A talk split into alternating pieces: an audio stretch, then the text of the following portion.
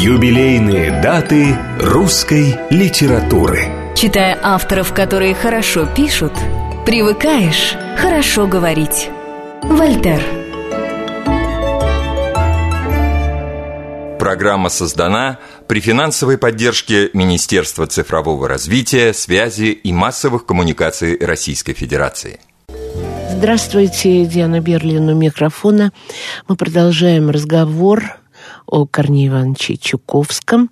И у нас в гостях Павел Крючков, известный литературовед, человек, который собирает документалистику всю, ту самую, которая хоть как-то немножко может нас приблизить к этим великим людям, без громких слов. Действительно так. Зав. Отделом поэзии журнала «Новый мир», заместитель главного редактора журнала «Новый мир», обладатель премии ТЭФИ и так далее, так далее.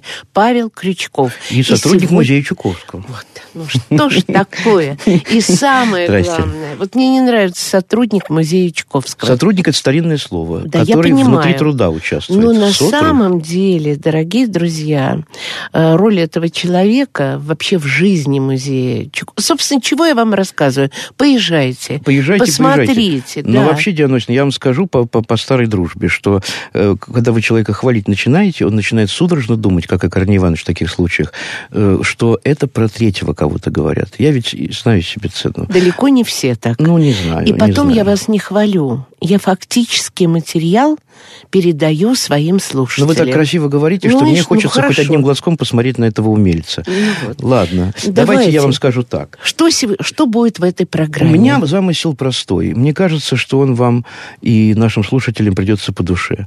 Дело в том, что работая в Доме музея Корнея Ивановича Чуковского в Переделкине больше тридцати лет, я долгие годы занимался тем, что защищал Корнея Ивановича от его детских сказок. Но мне просто было обидно.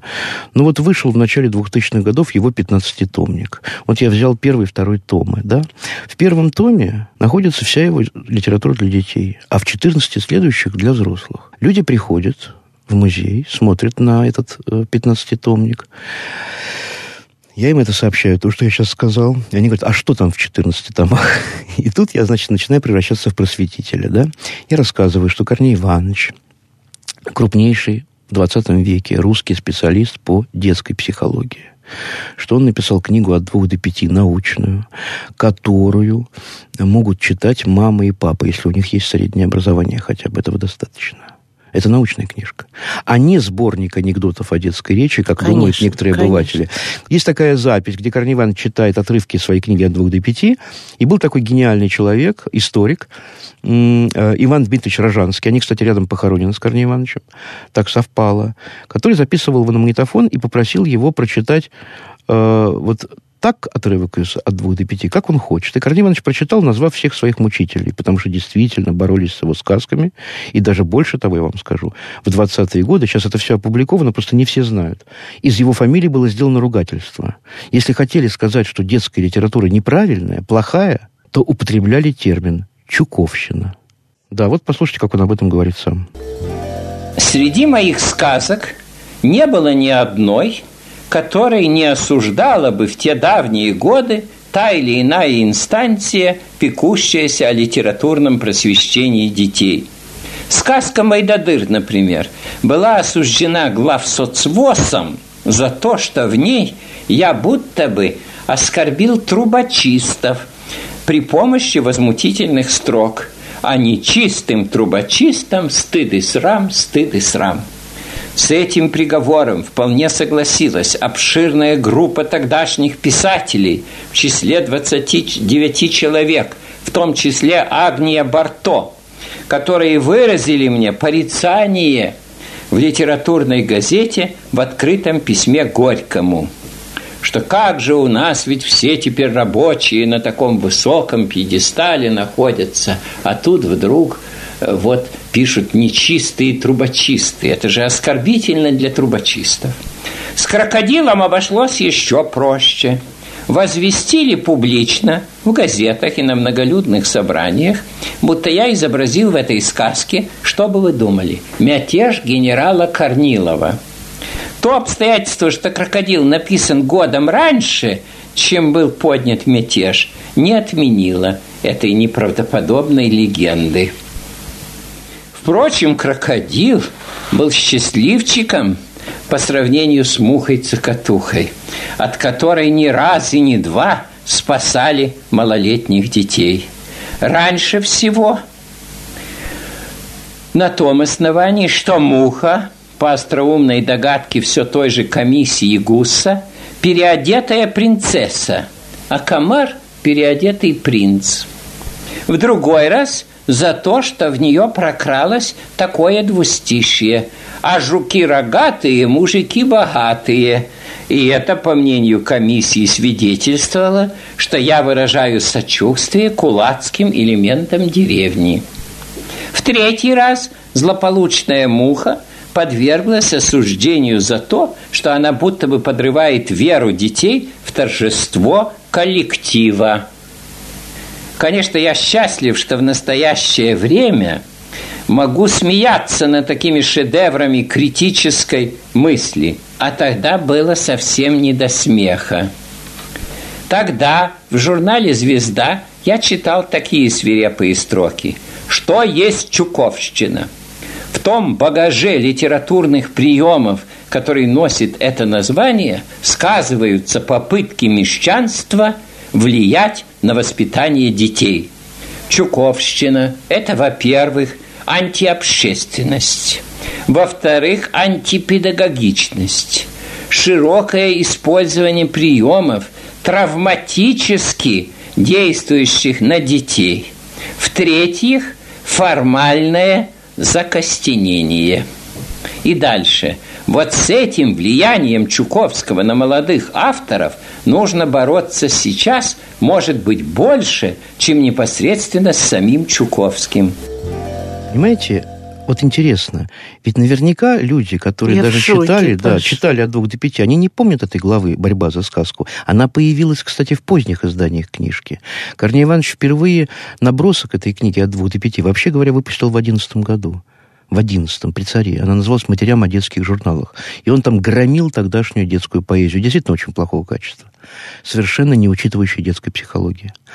Первое советское издание называлось «Маленькие дети». Потом довольно быстро стало называться «От двух до пяти».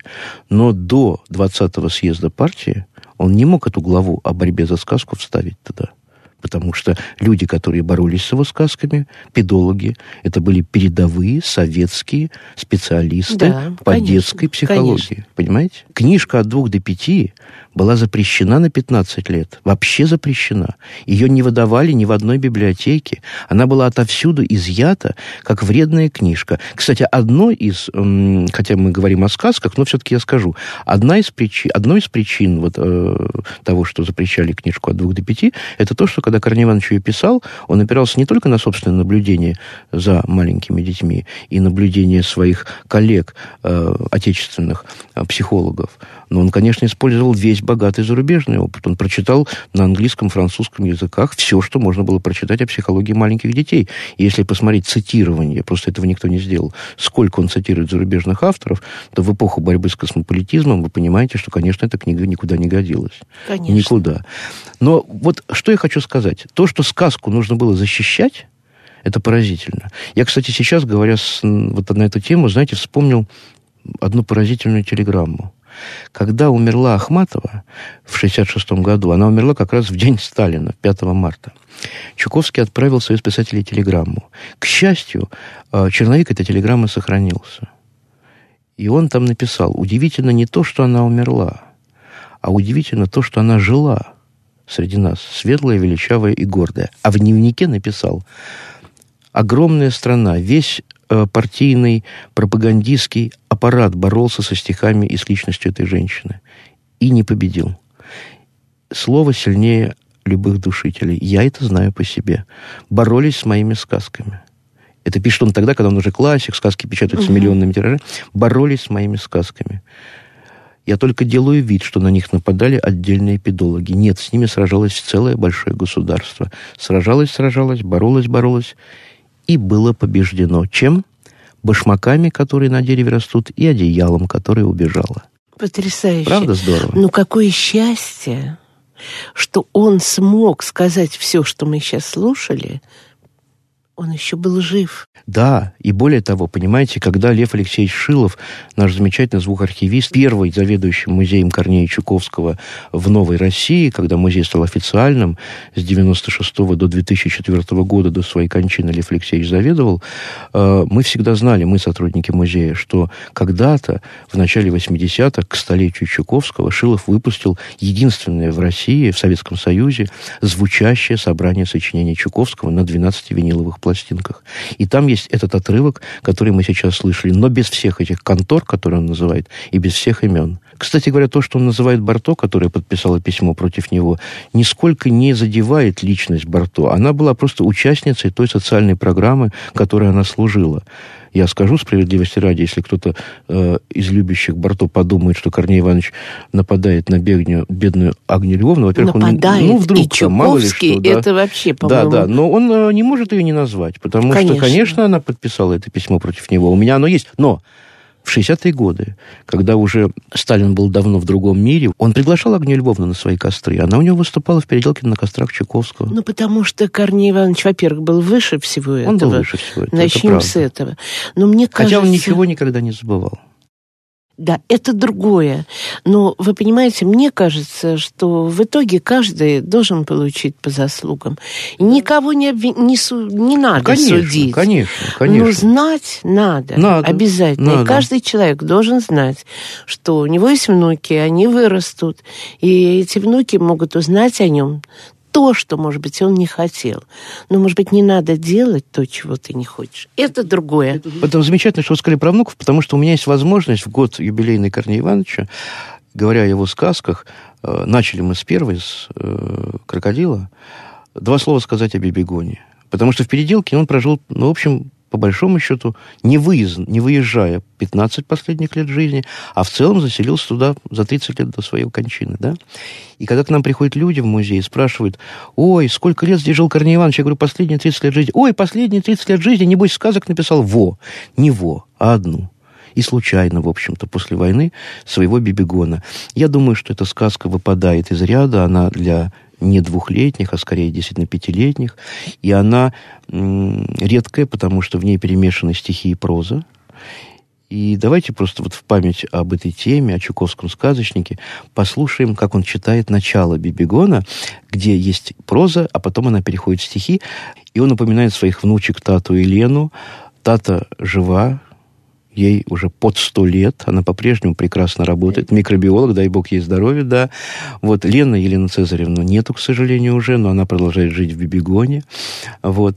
И э, я вспомнил сейчас, перед тем, как мы будем это слушать, что когда Корней Иванович переписывался очень плотно со своим, ну, можно так сказать, соавтором Конашевичем, потому что все лучшие художники Чуковского были его соавторами, рисунок продолжал слово, он э, объяснял беспрерывно нежно любимому Конашевичу, с которым он боролся, художнику своему, он объяс... боролся и любил, боролся и любил. Ну, это такой корневый. Он объяснял, как рисовать картинки к Бибигону. Он говорил, рисуйте меня.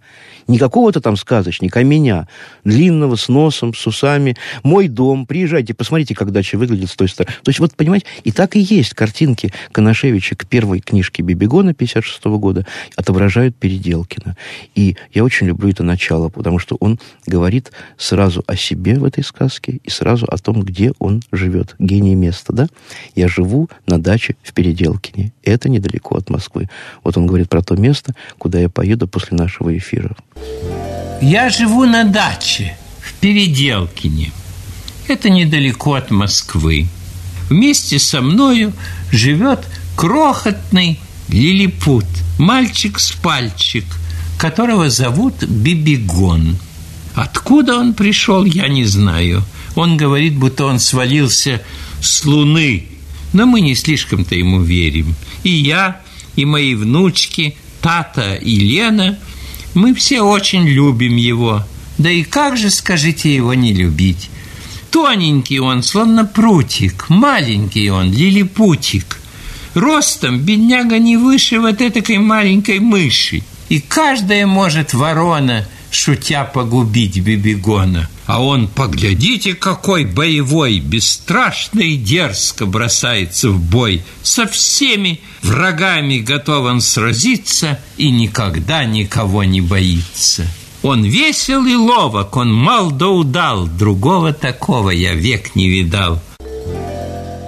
А вот скажите, Павел, все-таки... что такого в сказках Корнея Ивановича Чуковского, что они, написанные бог знает когда, извините, сегодня мы читаем эти сказки нашим правнукам?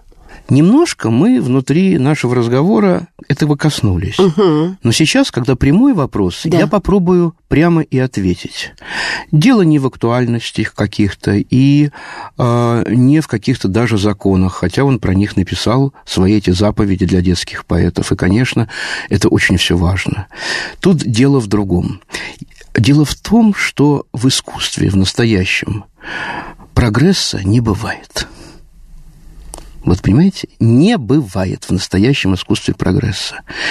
Гомер не лучше и не хуже Иосифа Бродского. Они оба лежат в пространстве высокой культуры. Я сейчас наугад да, выхватил да, два да, имени. Да. Корней Иванович э, э, ухитрился совершить чудо. Конечно, это чудо опиралось на его наблюдение за психикой малых детей. Если бы он не следил за этим, эти сказки сегодня, как вы верно говорите, мы бы своим внукам не читали. Потому что психика малых детей, как и высокое искусство, всегда одна и та же. Да. Все маленькие дети всегда гениальные люди. И то, что может сказать маленький ребенок, взрослому в голову прийти никогда не сможет. Угу. Никогда.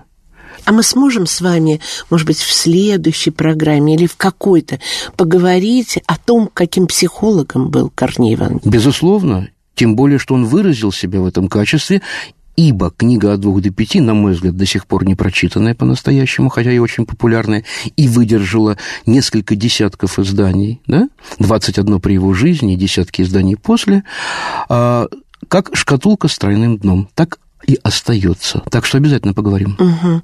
Но еще у меня такой вопрос. Можно ли назвать каких-то, ну, простите меня за это слово, конкурентов Корнея Ивановича Чуковского, Чуковскому в его поколении, в его поколении? Как сказочника? Да, как сказочника.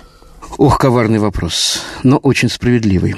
Да, можно. Я думаю, что вот эти маленькие стихотворения Агнии Львовны Барто, которые она писала вместе с мужем своим, рано ушедшим, да, Павлом, я думаю, что они достойны быть на одной доске с э, поэмами сказочными Корнея Ивановича. Ну, вы... Правда, вот здесь есть и разница. Понимаете, Чуковский ухитрился для двухлетних детей написать поэмы, что невозможно. Чего никогда не было. Угу. Ребенок не будет никакую поэму слушать. Просто Чуковский придумал структуру, ходы. Менять все время размер. Глаголов должно а быть здесь больше.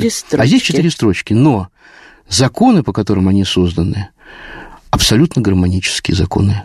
Я, правда, на экскурсиях своих тоже это, кстати, говорю иногда, вот когда вожу в музей Корнея Ивановича, но я заодно и шучу сразу в адрес Агнии Львовны, надеюсь, что она оттуда с облака не очень на меня сердится и тоже улыбается вместе со мной. Я говорю, что разница главная между ними такая.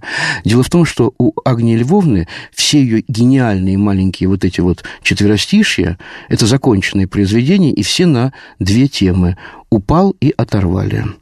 Уронили Мишку на пол, Очень. оторвали Мишке лапу, все равно его не брошу, потому что он хороший. Уронили, э, зайку, зайку бросила, бросила хозяйка. хозяйка. Вот. Наша Таня горько плачет, уронила в речку мячик и так далее. Почему? Вот. Ну, так получилось. Вот она взяла сходу две ноты и на них сыграла. Знаете, как ребенок подходит к пианино, вот ему показали угу. гаммы, угу. и он, значит, сыграл. Вот она взяла и сыграла. И это сработало, действительно. Они, конечно, безусловно, гениальные. Мне кто-то рассказывал, что когда Гагарин знакомился с Корнеем Ивановичем и целовал ему руку, потом в разговоре то ли кому-то, а может быть и Корнею Ивановичу, он сказал, и я читал об этом, что с раннего детства он помнит и знает про Таню и про мячик. Конечно. И тут ничего бы. не сделаешь. Поэтому, конечно, Агния Львовна, ну только не конкурент, давайте будем так говорить. В этом деле, вот в этом деле, в дорожке к душе двухлетнего ребенка, они, конечно, собратья, со-мастера. Они здесь едины. Иначе бы он не звал ее на свои знаменитые костры в Переделкино, эту женщину, которая, как я говорил, которая, как я говорил, подписывала против его сказок письма и так далее. А он ее звал. А вы знаете, мне кажется, он звал, потому что для него главным были дети. Конечно. Конечно, вот и ответ. Да, это да. И они знали эти четыре строчки. Безусловно, безусловно. Mm-hmm. И он ее за это и ценил. Ребенок бессознательно требует, чтобы в звуке был смысл, чтобы в слове был живой, осязаемый образ. А если этого нет, ребенок сам придает непонятному слову желательный образ и смысл. Вентилятор у него вертилятор. Паутина у него паукина, пружинка кружинка, милиционер улиционер, буравчик дырявчик, экскаватор песковатор. Всюду один и тот же метод осмысления услышанных слов путем непреднамеренной подмены минимального количества звуков. Услышав два стишка из Мойдодыра, и сейчас же щетки-щетки затрещали, как трещотки, моя трехлетняя дочь, никогда не слыхавшая слово «трещотки», попыталась осмыслить его при помощи такой трансформации. И сейчас же щетки-щетки затрещали, как три тетки. Еще забавнее поступила в подобном же случае четырехлетняя Наташа. Услышала она песню соседки «Хоть ты сватай, хоть не сватай, все равно тебя люблю».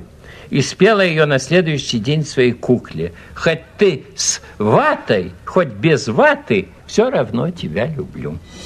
Юбилейные даты русской литературы. Читая авторов, которые хорошо пишут, привыкаешь хорошо говорить. Вольтер.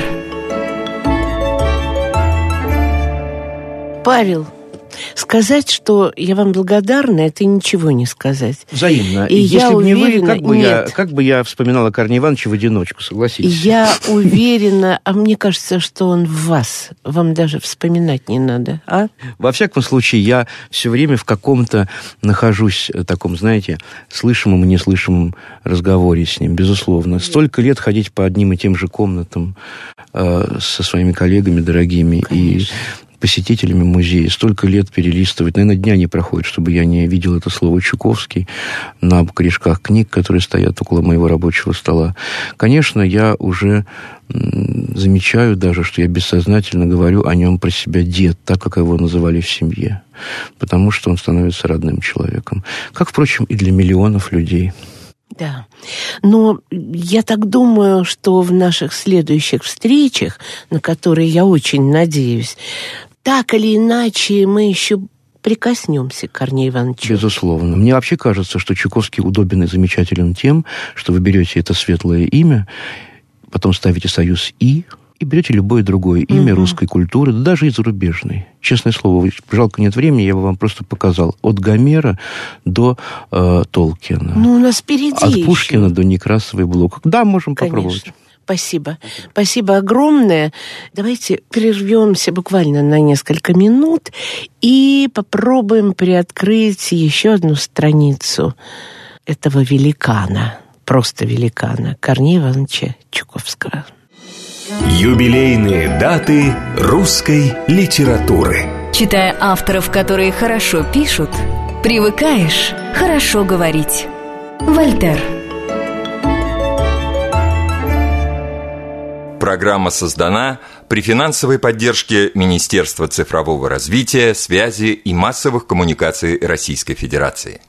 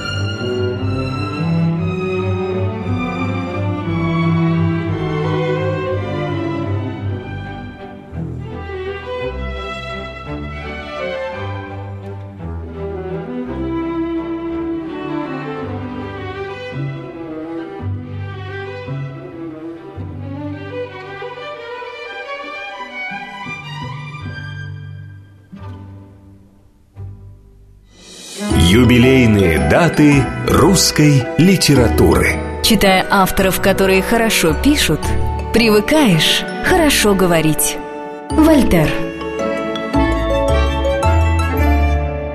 Программа создана при финансовой поддержке Министерства цифрового развития, связи и массовых коммуникаций Российской Федерации.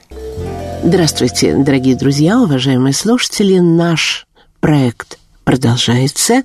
Юбилейные даты русской литературы. И сегодня, к моей большой радости, я надеюсь, вашей тоже, у нас вновь в гостях, а, собственно, главный герой нашей программы, зав. Отделом поэзии и заместитель главного редактора журнала «Новый мир» Павел Крючков. Здравствуйте. Здравствуйте. Сегодня у нас такая тема. В одной из программ вы обещали, что мы поговорим на эту тему. Корней Иванович Чуковский и психология маленького человечка. Да, с удовольствием. И мне придется тут же признаться, что последние тридцать с лишним лет я работаю в его мемориальном доме-музее, то есть еще да. раз и еще раз это повторить, и в этом отношении могу свидетельствовать. Это не выдуманная тема, она существует. И книга его «От двух до пяти» знаменитая, это книга действительно и прикладная, и теоретическая, и художественная, и научная. Он очень, кстати говоря, грустил, что досужие люди, которые либо не читали ее, либо слышали о ней что-то, думают, что это сборник смешных э, рассказов э, о детских речениях. Именно смешных, что это развлекательная книжка. «Папа, как у тебя брюки нахмурились?» «Бабушка, ты умрешь, умру. Тебя закопаю, закопаю. Глубоко, глубоко. Вот тогда я буду твою швейную машину вертеть». И думают, что этим книга и ограничивается. Вот такими вот эпизодиками. Нет, совершенно нет. Вот я сейчас э, с удовольствием, как я всегда делаю, когда вы меня приглашаете, Диана Васильевна, я взял второй том пятнадцатитомного собрания сочинений Чуковского. Почему? Угу. Потому что именно во втором томе, вот он у меня сейчас в руках, который вышел, и это очень памятно мне, в две тысячи первом году, то есть в первом году нового века, в очередной раз была переиздана книжка «От двух до пяти». Значит, она востребована. Она востребована, и она не просто востребована. Когда Елена Цезаревна этот второй том делала, она решила рядом с этой книгой в качестве приложения сделать таких два сюжета. Напечатать книгу, о которой просто никто не знает, книгу одиннадцатого года, одиннадцатого я подчеркиваю, то есть это Корнею Ивановичу, ну вот смотрите, сколько ему, тридцать с небольшим лет, угу. которая называлась «Матерям о детских журналах», то есть это до революции за шесть лет написанное. Это то семечко, из которого выросла книжка «От двух до пяти».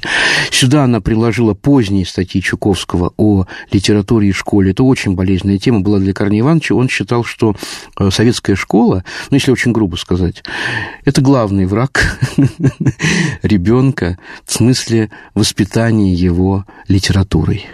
Ну, за исключениями, конечно, замечательных и талантливых педагогов, педагогов которые конечно, стараются протоптать конечно. К ребенку дорогу. Но в целом школа, как, э, вот, э, помните, такая была аббревиатура чудовищная, шкрабы, да, школьные mm-hmm. работники. Вот, вот эта вот шкрабская психология, она, конечно, убивающая, убивающая любые ростки. И об этом он говорил, причем говорил даже с высоких трибун, и кое-что в этот второй том на эту тему вошло. И еще Елена Цезаревна приложила, приложением сделала в этой книге целый такой, ну, как бы сказать, целый такой э, цикл, что ли, документов о том, как в двадцатые годы боролись педологи.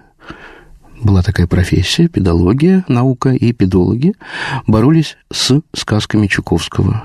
То просто боролись. Просто боролись. И об этом мы тоже обязательно поговорим когда-нибудь. Это очень интересно. Ну, боролись главным образом, если так вот сейчас очень кратко сказать, с фантастикой в этих сказках. Потому что новый советский ребенок, они полагали, должен быть новым во всем.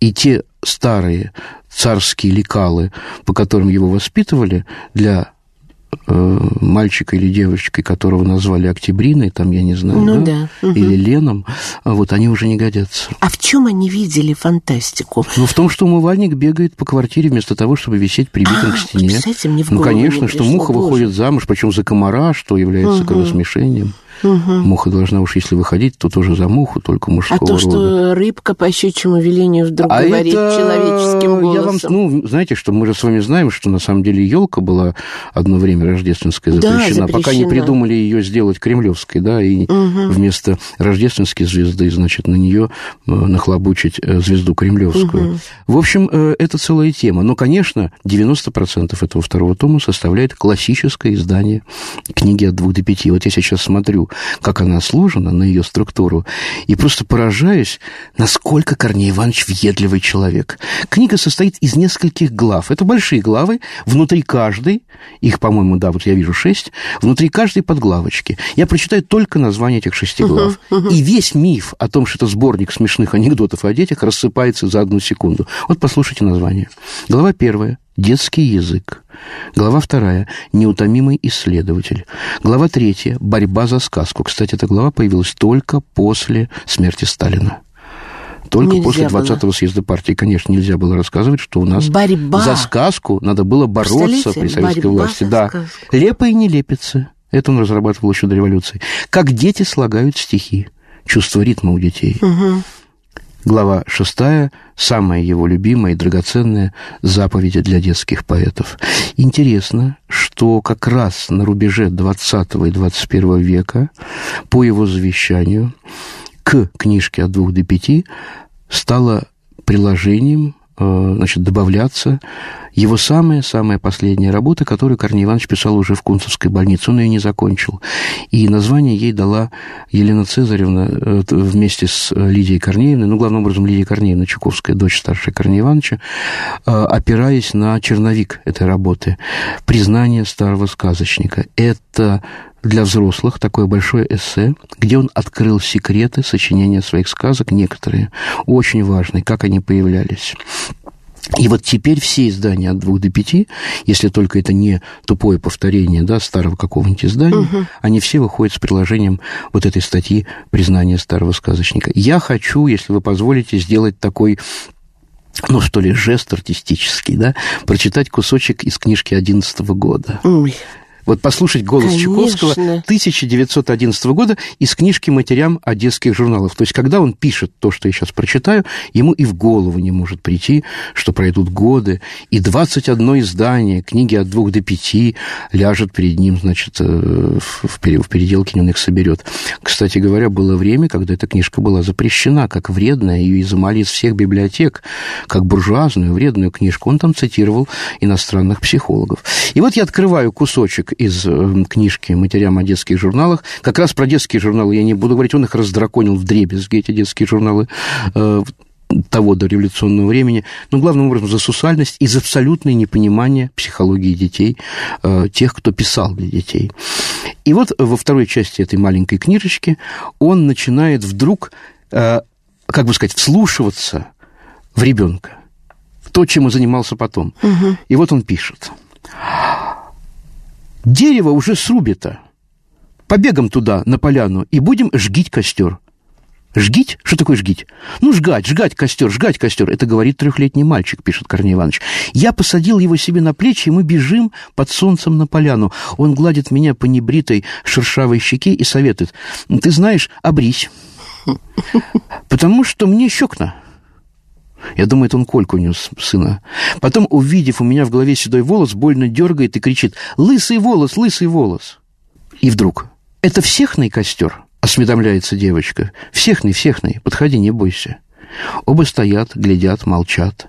Вдруг мальчик затыкает себе почему-то уши, пускается вокруг костра в неистовый пляс и вопит по-шамански. «Как я желто говорю! Как я желто говорю!» Это, кстати, очень интересный момент, я сейчас отвлекусь. Он схватывает вот этот момент, когда ребенок превращается в творца звука. Из него выпирает, он не может остановиться. «Жаль, — пишет Корней Иванович, — что я не записывал этих детских слов и речений. Ведь вот, например, всехный. Это же прелесть, что такое. Всехная земля, всехный воздух. И так понятно, всем принадлежащий, всем доступный, существующий для всех, значит, всехный. Мы же говорим почему-то общий, но это совсем не то. Положительно нужно ввести это слово в обиход. Во всехный, если хотите, употребление». Блеск. Позволял себе шутить. Угу. А гениальная изобретательница этого слова глядит, не отрываясь в огонь, и шепчет со вздохом. Здесь так много муравей и камурашек. Ты можешь сгореть их, деточков. Тебе жалко? Очень. Очень-преочень. И он выделяет преочень. И какая чуткость к законам речи, какая логика. Если от слова «убить» говорится «убитый», то почему же от слова «срубить» не сказать «срубитый»? Если «понесу» – «понесем», то почему же не сказать «побегу» – «побегом»? Если «лгу» – «лгать», то почему же нет формы «жгу» – «жгать» и так далее? Мы потом с вами ведь увидим эти примеры, но только уже на других детях, которые, ну, как бы сказать, дети вот этих детей, о которых он пишет угу. в книжке «От двух до пяти». Вот еще мне очень нравится этот эпизод про черепаху. Мы с одним мальчиком, пишет Корней Иванович в одиннадцатом году, идем на реку. «Что ты ползешь, как черепаха?» — говорю я ему. «Ну вот еще черепаха». «Я черепах, а не черепаха, потому что я мужчина». Мальчику этому не было и трех лет. Он как-то бессознательно ощутил, что мужскому роду не пристало оканчиваться на «а» и не допускает никаких исключений. Вообще я заметил, что дети в языке больше пуристы, чем мы, что логика языка им яснее физиологии языка, и они инстинктивно усваивают нашу грамматику как математику. Костер разгорелся чрезмерно. Берем земли и сыплем, чтоб погас. Что же это ты? Сначала зажег костер, а потом разжигаешь? Ах, какой ты, право, дьяволенный! Вот это поразительно. Пройдут годы, и он начнет просить своих знакомых, писателей, просто каких-то людей, членов семьи, родственников, родственников, родственников, чтобы они не ленились присылать ему подмеченные у своих детей, внуков, неологизмы, логические ходы, детские, сугубо детские логические ходы. Потому что действительно, ведь когда, ну, скажем, там, мама говорит ребенку: поставь градусник под мышку, да, он ставит и говорит: а под кошку. И вы не сможете ничего диагностично ему конечно, объяснить, конечно. Понимаете? Его логика непрошибаема. Непрошибаема. И, конечно, в этом отношении Корней Иванович прежде всего не записыватель смешных детских высказываний, а именно психолог, потому что он пытался понять, как устроено детское сознание, детское зрение, детский слух. Я был, был бы очень рад, если бы мы с вами послушали просто его голос. Чуковского, а есть читающий, такая есть такая возможность. Вы знаете, Лев Шилов, наш знаменитый звукоархивист, когда-то в семидесятые-восьмидесятые годы составил звучащее собрание сочинений Корнея Ивановича.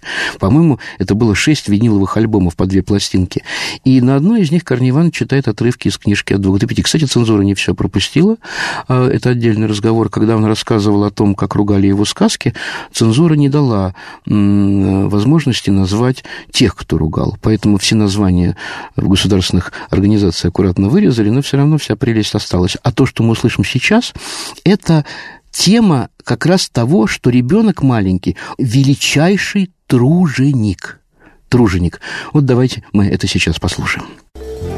В разное время мне случалось подслушивать разговоры маленьких детей двух, трех, четырех лет. «Папа, смотри, как твои брюки нахмурились». «Бабушка, ты моя лучшая любовница». «Ой, мама, какие у тебя толстопузые ноги!» Наша бабуля зарезала зимой гусей, чтобы они не простудились. «Мама, как мне жалко лошадок, что они не могут в носу ковырять!» Жорж разрезал лопаткой дождевого червя пополам. «Зачем ты это сделал? Червячку было скучно, теперь их два, им стало веселее». Дедушка признался, что не умеет пеленать новорожденных. «А как же ты пеленал бабушку, когда она была маленькая?» Девочке четырех с половиной лет прочли сказку о рыбаке и рыбке. «Вот глупый старик», — возмутилась она, — «просил у рыбки то новый дом, то новое корыто. Попросил бы лучше новую старуху». «Бабушка, ты умрешь?» «Умру». «Тебя в яму закопают, закопают. Глубоко, глубоко. Вот когда я буду твою швейную машину вертеть». «Няня, что это за рай за такой?» А это где яблоки, груши, апельсины, черешни. Понимаю, рай – это компот. Тетя, вы за тысячу рублей съели бы дохлую кошку. Басом. Баба мылом морду моет. У бабы не морда, у бабы лицо. Пошла, поглядела опять. Нет, все-таки немножечко морда. Когда трехлетняя Нина впервые увидела в саду червяка, она зашептала в испуге: «Мама, мама, какой ползук!» И этим окончанием «ук» великолепно выразила свое паническое отношение к чудовищу. Ни ползеныш, ни ползушка, ни ползунчик, ни ползатель, а непременно ползук.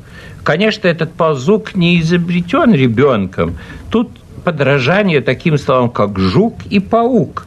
Но все же замечательно, что для данного корня маленький ребенок в один миг отыскал в своем арсенале разнообразных морфем именно ту, которая в данном случае наиболее пригодна. Также выразительно великолепное слово «брызгань», сочиненное пятилетним мальчишкой. Мы хорошо купались, такую брызгань подняли.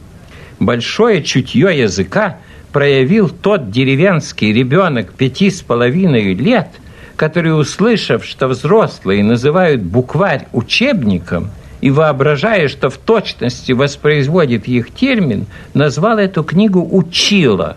Очевидно, учила, как точила, молотила, зубила. Есть для него орудие учения, а суффикс «ник» ускользнул от ребенка, так как никакой аналогии с умывальником, кустарником, чайником он в слове «учебник» не мог отыскать. Другой ребенок, назвавший солонку сольницей, тоже был более чем прав. Если вместилище чая – чайница, а вместилище сахара – сахарница, то вместилище соли никак не солонка, а сольница. Вообще, мне кажется, что начиная с двух лет всякий ребенок становится на короткое время гениальным лингвистом, а потом к пяти-шести годам эту гениальность утрачивает. В восьмилетних детях ее уже нет и в помине, так как надобность в ней миновала. К этому возрасту ребенок уже полностью овладел основными принципами родного языка. Страшно подумать, какое огромное множество грамматических форм сыплется на бедную детскую голову. А ребенок, как ни в чем не бывало, ориентируется во всем этом хаосе, постоянно распределяя по рубрикам беспорядочные элементы услышанных слов и при этом даже не замечая своей колоссальной работы. У взрослого лопнул бы череп, если бы ему пришлось в такое малое время усвоить то множество грамматических форм, которые так легко и свободно усваивает двухлетний лингвист. И если изумителен труд, выполняемый им в это время, еще изумительнее та беспримерная легкость, с которой он этот труд выполняет. Поистине ребенок есть величайший умственный труженик нашей планеты, который, к счастью, даже не подозревает об этом. Потрясающе, да. И вот смотрите, с каким удовольствием Корней Иванович, э, и с каким уважением, и, в общем, я бы сказал, даже снизу вверх, да, говорит, знаете, о ребенке. Я тоже, я тоже об этом думала, когда слушала Корнея Ивановича. Ведь он восхищается. Да, и потом, как же надо любить ребенка, да, чтобы, в общем, большую часть своей жизни отдать именно познанию вот этих маленьких. Я думаю, наших. Что с ним просто чудо случилось. Вы знаете, когда вот он написал эту книжку, с которой мы начинали, да, «Матерям о детских журналах», это был одиннадцатый год, у него уже было трое детей. Да? Был Коля, была Лида и был год Бобочки, Борису. Угу. Ему было в кого вглядываться. А учитывая, что эти дети, они жили тогда все вместе в Кооколо, в финском поселке, да, играли с местными ребятишками, родственниками писателей, потому что там были писательские ну, да. дачи, и финскими ребятами, которые прекрасно говорили на русском языке. Корней Иванович, работая неизбежно через окно своего кабинета, все это слышал. Книжка «От двух до пяти», на самом деле, она сама к нему пришла. Вот вместе со всеми этими детьми. Но меня, вот я тоже слушая сейчас с вами, подумал, меня все равно не оставляет удивления. Он, тысячу раз уже читавший эти строчки все, он же держал корректуры всех этих изданий, да, да? Он опять с невероятной свежестью восхищается этим словам, там, ползук, брызгань и так далее. Угу. А, видимо, нельзя не восхищаться, они всегда будут свежими. Действительно, не только гениальный лингвист, маленький ребенок, он еще и гениальный поэт. Именно как вот э, литератор маленький, который э, в устной речи творит неологизмы. Потому что эти слова поэтичны, невероятно. Но я вот еще что хотела вас спросить. Скажите, вот он любил, он посвятил, он дальше должен был защищать это, да? Уже после семнадцатого года многое защищать, ну, конечно, просто. Конечно. Он что, был смелый человек вообще? Вы знаете, он относился к тем нападкам, которые были на его сказки и на его другие книжки, как вот к такому проявлению всемирной пошлости. Он жалел нередко своих литературных врагов. Он говорил о них в дневнике: бедные, бедные, обкраденные люди. Они не понимают, что творят.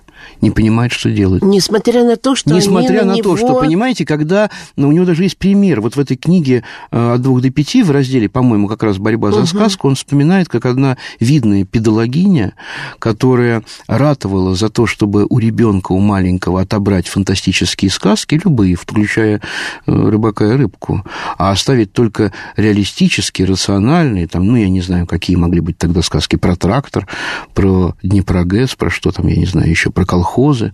Он сам бедный, кстати, его однажды прижали просто к стене, и дела шли в семье очень тяжело, из него просто вырвали обещание написать цикл «Веселое колхозе», слава богу, до этого не дошло.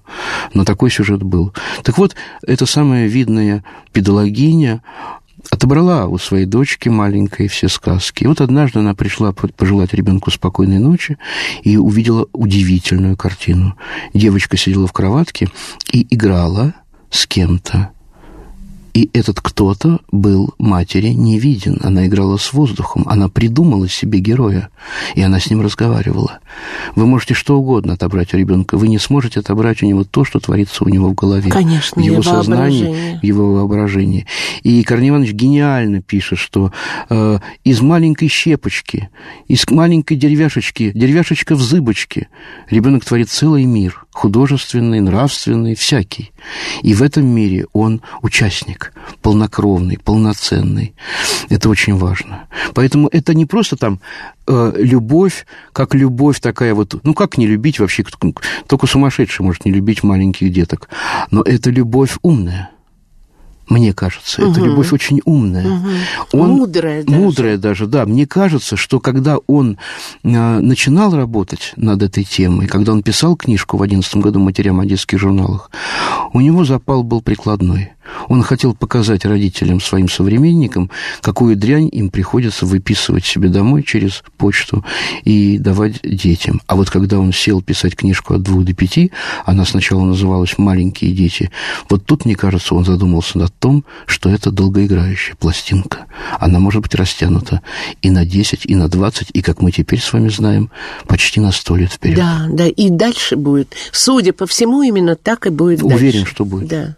Спасибо вам огромное. Спасибо вам. Но мы с вами не прощаемся. Только ненадолго расстаемся, очень ненадолго. Спасибо. Спасибо большое.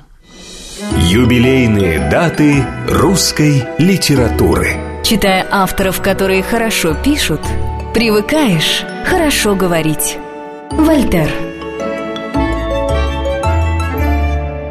Программа создана при финансовой поддержке Министерства цифрового развития, связи и массовых коммуникаций Российской Федерации.